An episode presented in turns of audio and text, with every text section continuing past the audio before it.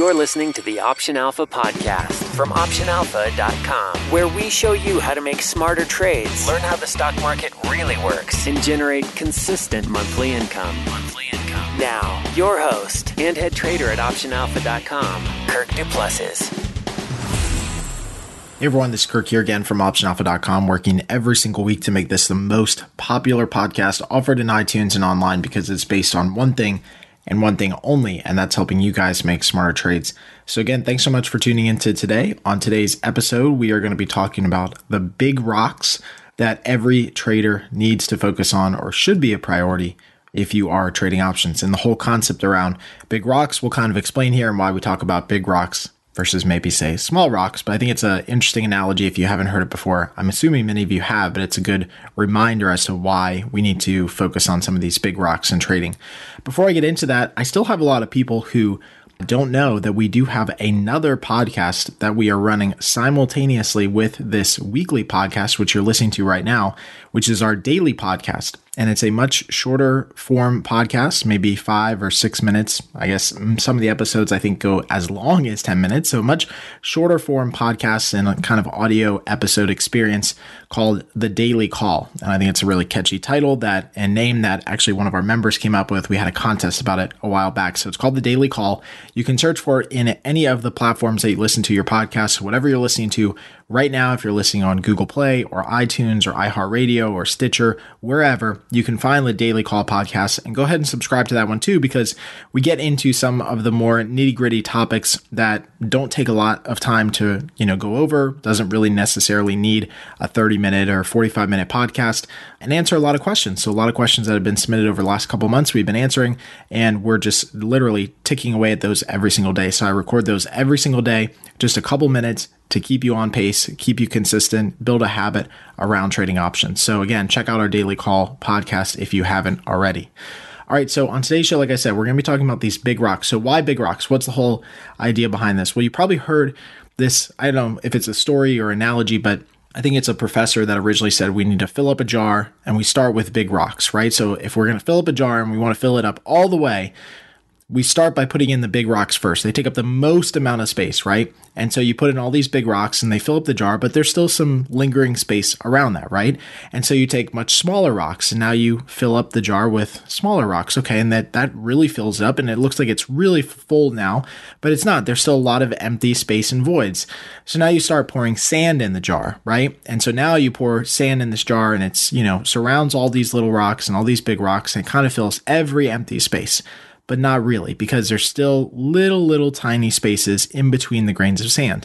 So now you pour water in the jar and that truly fills it up all the way. So that's this whole concept that we're talking about here is what are these big rocks that we have to do first that take up the most amount of space and are the most important to filling up our jar or basically trading successfully with options. Like, what are the big things that we have to do?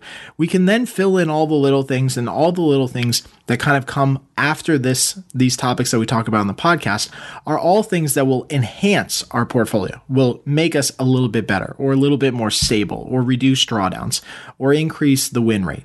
But it's the big rocks that we have to take care of first. You can't do the big rocks after you do everything else oftentimes what I've said too is I think that people treat trading like buying a really crappy car and then trying to give it a sweet paint job. I've often used an analogy on webinars and coaching sessions that somebody buys a 1983, no offense if you have a 1983 Honda, but you buy a 1983 Honda Accord, which is a really crappy car, probably has 200, 300,000 miles on it at this point. But then you take it to some place and you get a really cool paint job, new wheels, and you really make it look sweet, right? It's totally, you know, blinged out, it's looking hot. But it's still a really crappy car underneath, right? So no matter how much lipstick you put on that pig, it's not ever going to change. It's still basically a pig. So, what I want to do today is make sure that we get back to the core, back to the root these big rocks, these things that you have to focus on first. You take care of these, a lot of other things will generally fall in place, or you don't have to worry about as much. So stop trying to reverse uh, or try, stop trying to do all this stuff in reverse and take care of all these things that you think you should be taking care of without taking care of these basically seven things first. So today we're going to talk about seven things I think you should be taking care of, the seven big rocks as we go through this. Of course, if you guys have questions or follow ups, just let us know. Everything will be in the show notes page at optionalpha.com slash show 122. That's just the number 122, optionalpha.com slash show 122.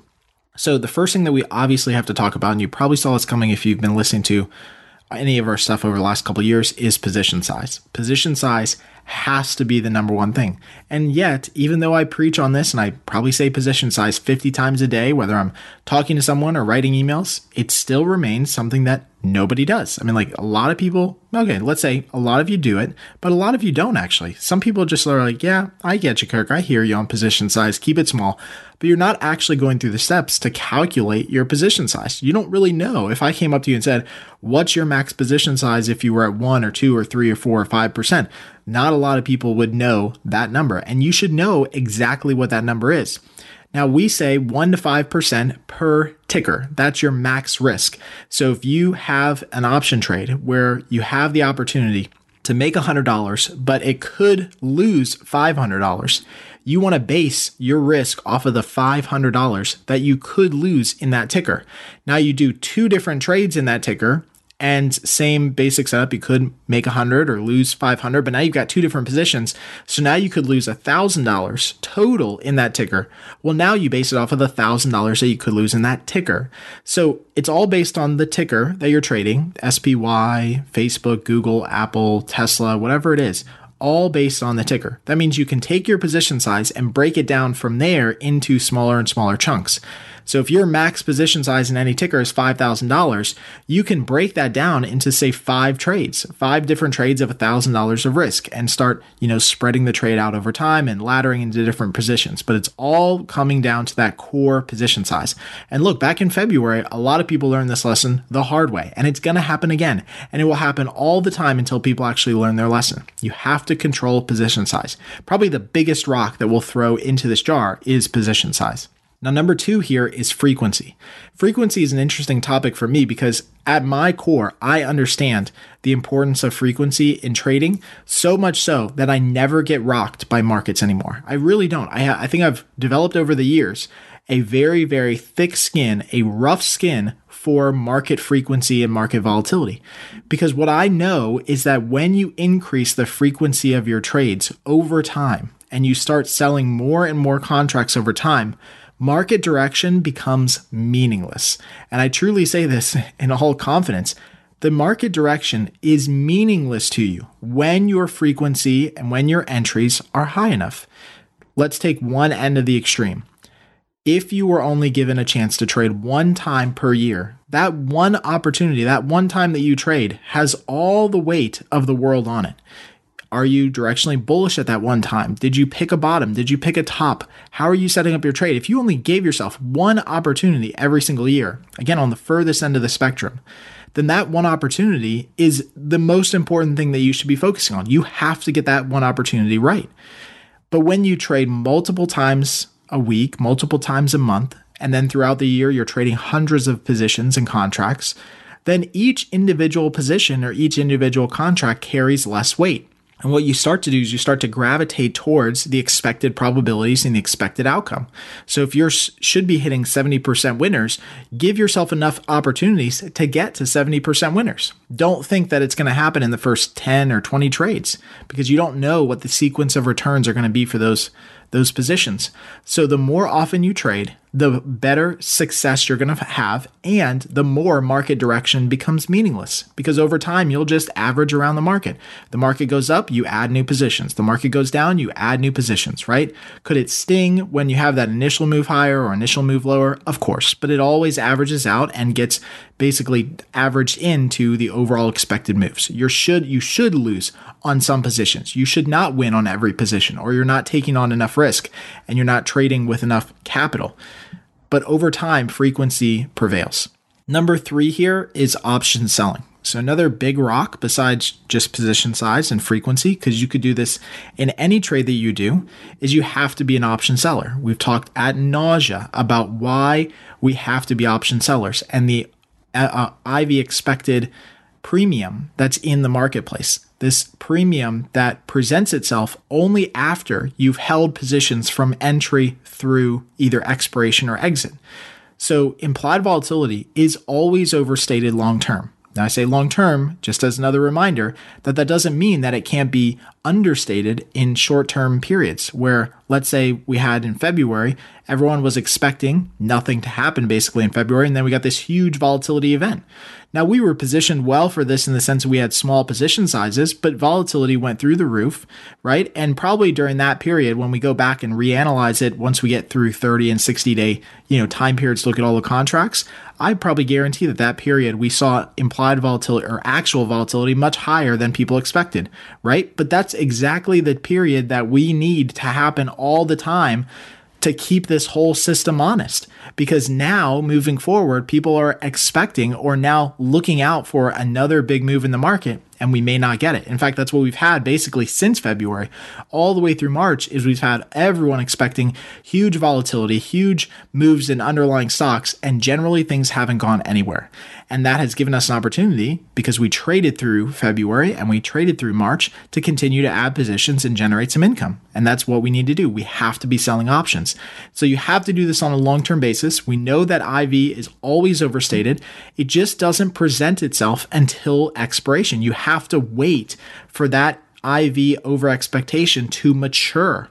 It doesn't happen immediately on trade entry because on trade entry, when you first place your trade, you're basing it, and that trade is based in price off of the expectation at that moment. It's just after time that people realize and the market's then correct for the fact that implied volatility is overstated. So it requires a little bit of patience to be an option seller. And it requires, again, some thick skin to let the market kind of move against you in some cases and push you a little bit. And you got to push back, right? But it's what we have to do if we want to generate money because option buying is a losing proposition. I'm like, we have done so much research on this. There are very few opportunities where option buying works, and it's still a very, very lucky trade to try to buy options. Number four here is you've got to keep your portfolio balanced. So when we get back to talking about option selling, it can't be a one directional strategy anymore. It blows my mind that people still only think in terms of buying stock and nothing else. I talk to people all the time. In fact, I'm like fascinated by this when people ask me what I do and I start talking about options trading and then they're like, "Oh, well, I bought this stock cuz I think it's going to go up." I'm like, "You know, that's not the only thing you can do." Right? That there's there's more tricks to this pony than just buying stock and hoping everything goes up. So when you start trading options, you have the beautiful opportunity to create a balanced portfolio, a portfolio that makes money in any direction within a range. And that's what we want to try to do all the time. Remember, we don't care where the market goes.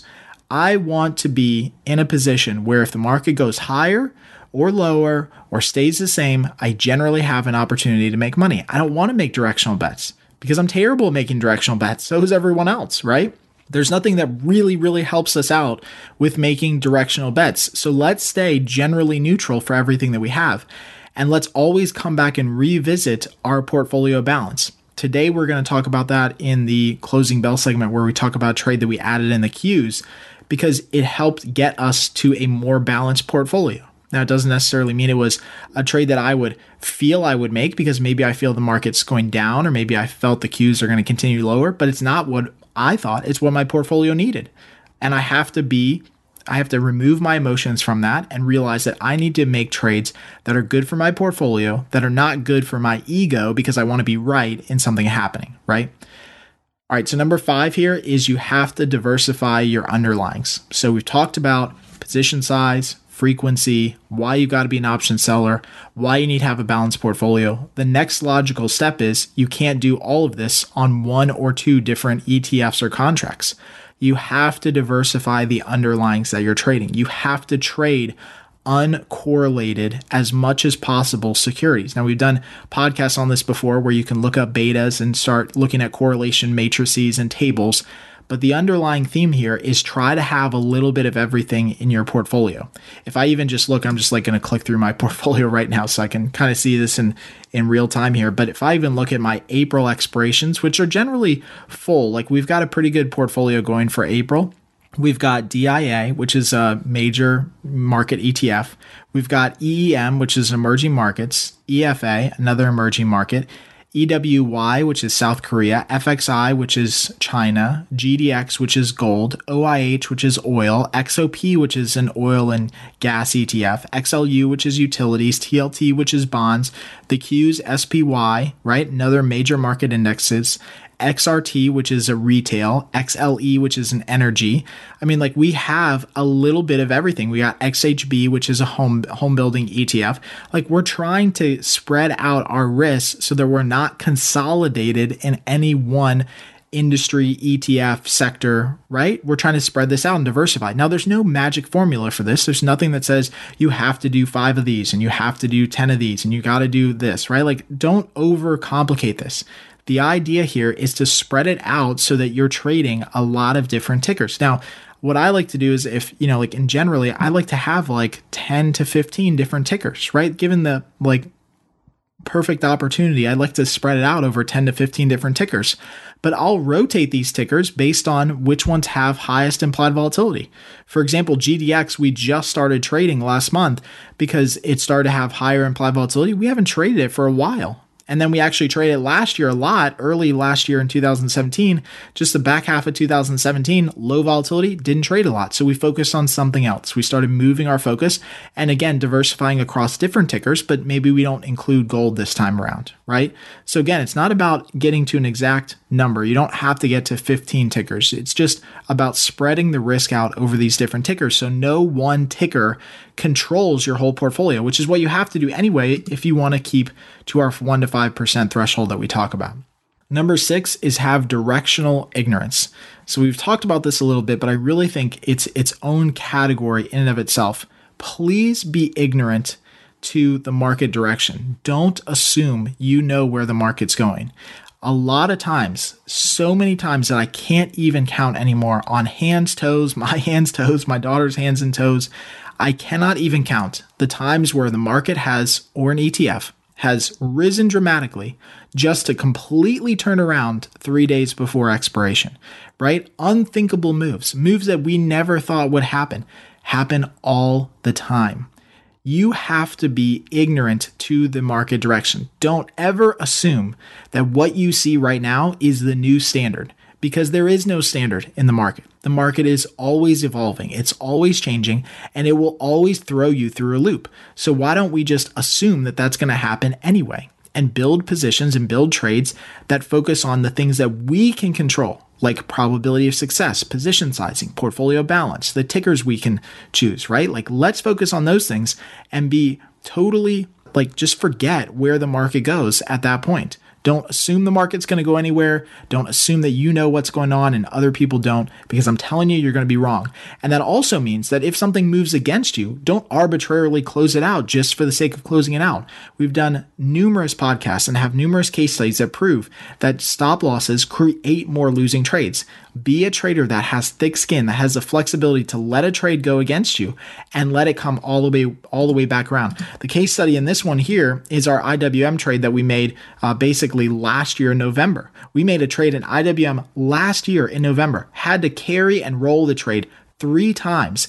And everyone said this is stupid. It's all the way at max loss. But we kept rolling for a credit. Like, so if we're going to roll for a credit, we're just going to extend the trade. And that was when IWM was at 160. We needed it to be at 145.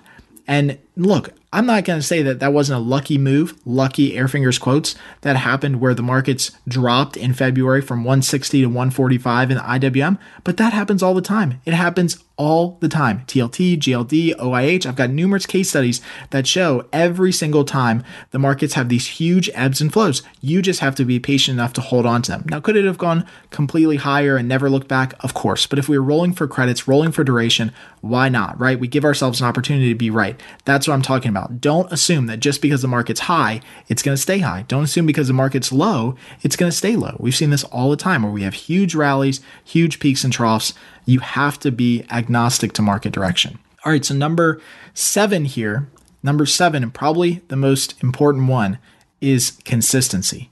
So all of this stuff sounds great, but it doesn't work. Promise you, will not work unless you stick with it. So you can't do everything that we talked about. And people get really excited about options trading. They go through all of our training. They're like, yes, let's do it. And they jump in and they jump in feet first, both hands, right? Everything, full body immersion into trading for two months. And then they quit or three months and then they quit and they just burn out. Please don't burn out. Realize right now it's a long race. This is not an overnight get rich quick type of thing. This is a long term wealth building system. It takes sometimes years and lots of trades to really see this pay off, but it's totally worth it. And so you have to make sure that you can be consistent in doing these things every single week and every single month, because that's what it takes. Now, we also recognize that this is a major hurdle for people to go, to jump over. I talked about this last year at this point before anything even happened on the back end of Option Alpha, but I knew that this is a hurdle that you guys have to jump over because it's a hurdle that I had to jump over early. Hence why I started doing Option Alpha and continue to run it to this day. It keeps me consistent because I have to come back here to you guys and explain what I do and I have to make trades, right? I mean, that's part of the reason why I keep running Option Alpha is because it makes me a better trader. But I know that time commitment and consistency is a huge hurdle to cross over, which is why in the next, call it 30 to 60 days, however fast we can get this thing out to you guys, we're going to be releasing our auto trading software. And our auto trading software is revolutionary. It is revolutionizing this entire industry because nobody has this. No broker, no hedge fund, nobody has the ability to auto trade options for both entries, trade adjustments, exits. Basically, the sky is the limit as far as what you can create and what you can think up in our auto trading software. So now we can take everything that we just talked about and all of these concepts and build them into a bot that does this automatically for us and removes the time and consistency commitment that is so hard for many people to do. I get that many people come to me, and a lot of people who end up canceling their membership at Option Alpha never cancel. Like everyone always says, it's not you, it's me. Like it's it's not you. Like I love the training, I just can't keep up with it. I have you know obligations. I just I can't do it. I can't keep up with it. And I think they can, but they're just giving in or quitting, right? But this eliminates that need to have you there sitting in front of the screen, manually looking for, clicking, entering, exiting, adjusting trades. And it's going to be a little bit of a learning curve for sure because new technology like this and new software like this is not necessarily going to be what you're used to. You're used to, and everyone's used to for the last umpteen years doing everything manually. And now we're going to be able to build bots and templates for you that you can easily clone and get going. And you're going to be like, that was so easy. There's almost something missing, right? Like there, I have to be doing more work than this, right? But I think what you'll find is that you'll find when you start getting into auto trading, when it goes out, that it does help you become more consistent. It removes the time commitment that's required before you start making trades and managing and monitoring those trades on an ongoing basis.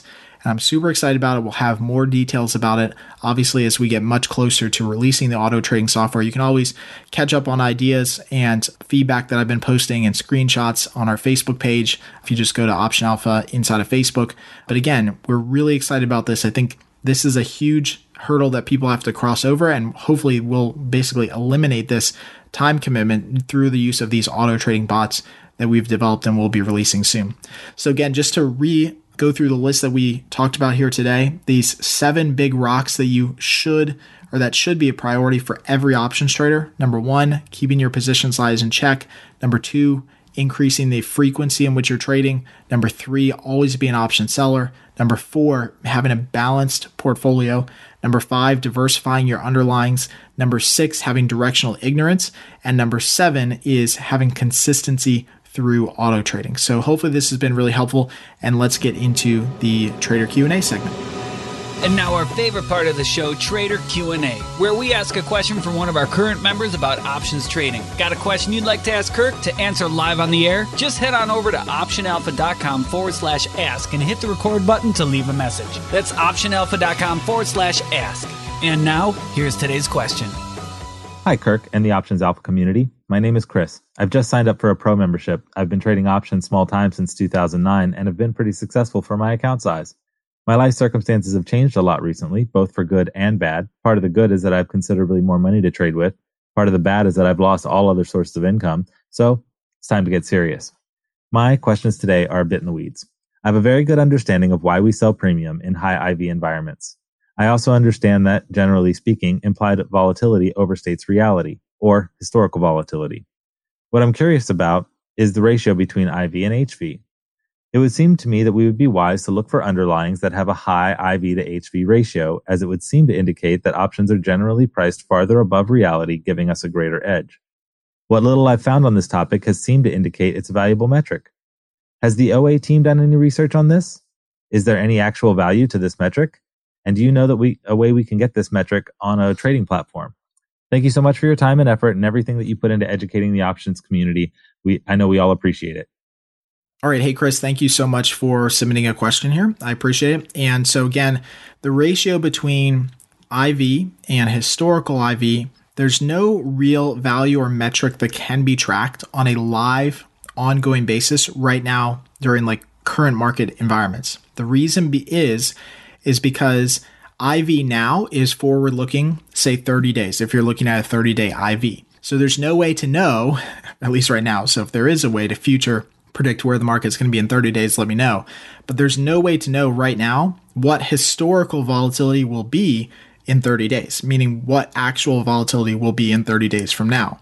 When you look at historical volatility on any broker platform or any platform that you're using to get the data from, that's always backward looking from today's date. But IV is always forward looking. So that's why they don't always mesh up. And in fact, there's this lag based on the timing of the IV. So if you're looking at 30 day IV, there's going to be a 30 day lag between the time that they mesh up and kind of like overlap for the right dates. So there's ways to get these data points, but you have to adjust them and you have to adjust them based on the parameters that we just talked about. So if you do have a platform where you can get IV or historical volatility in either case, you have to make sure that you line them up so that they are truly overlapping the exact same time frame, say January to January 31st, right? Like January 1 to January 31st.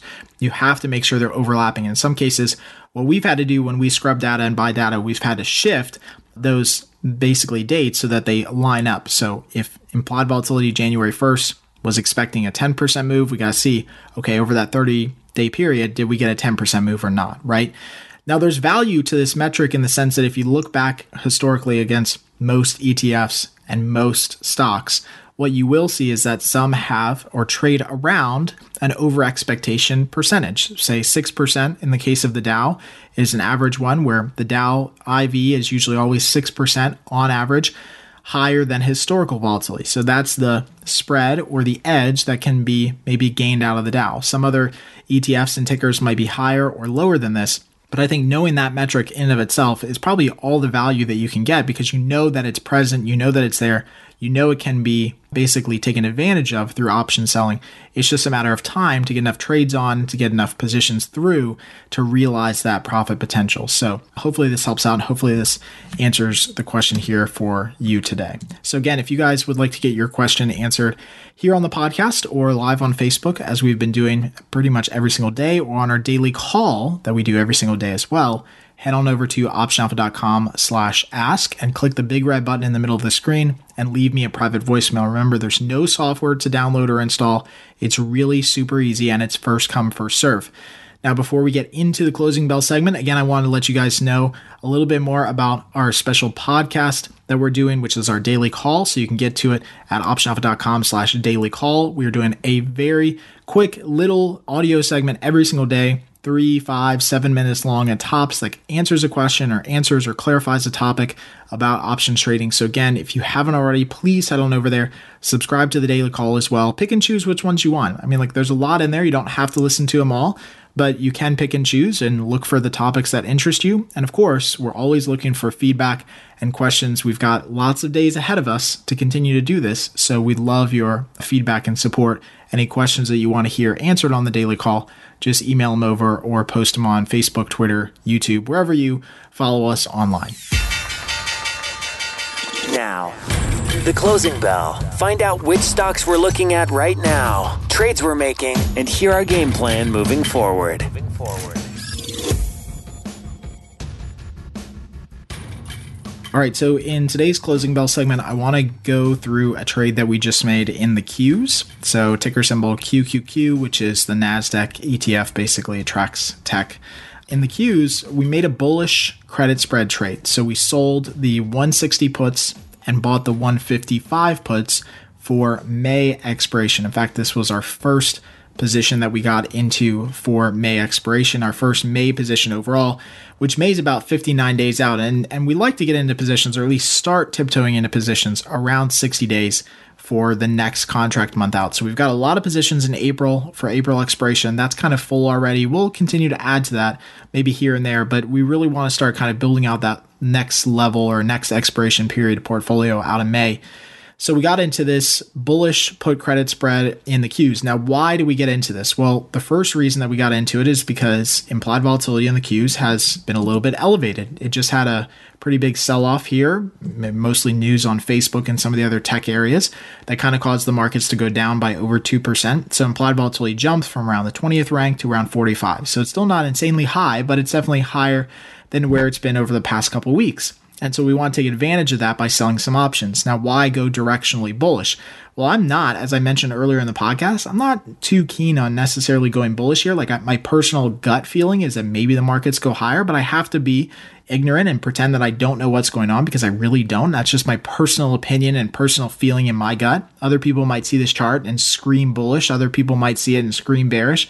In either case, what our portfolio needs at this moment is another bullish position we do have a good amount of bearish positions. We have a lot of premium that if the market does continue to fade lower, we can generate with the market fading lower. So we need to give ourselves a little bit more balance and actual bullish positions. So that's why we decided rather than do the iron butterfly, rather than do a credit call spread, which would have been an additional bearish position that we just don't need, we did the credit put spread, which gives us some exposure to option selling, which is what we want, and also gives us exposure to the markets generally going higher, which is what our portfolio needs.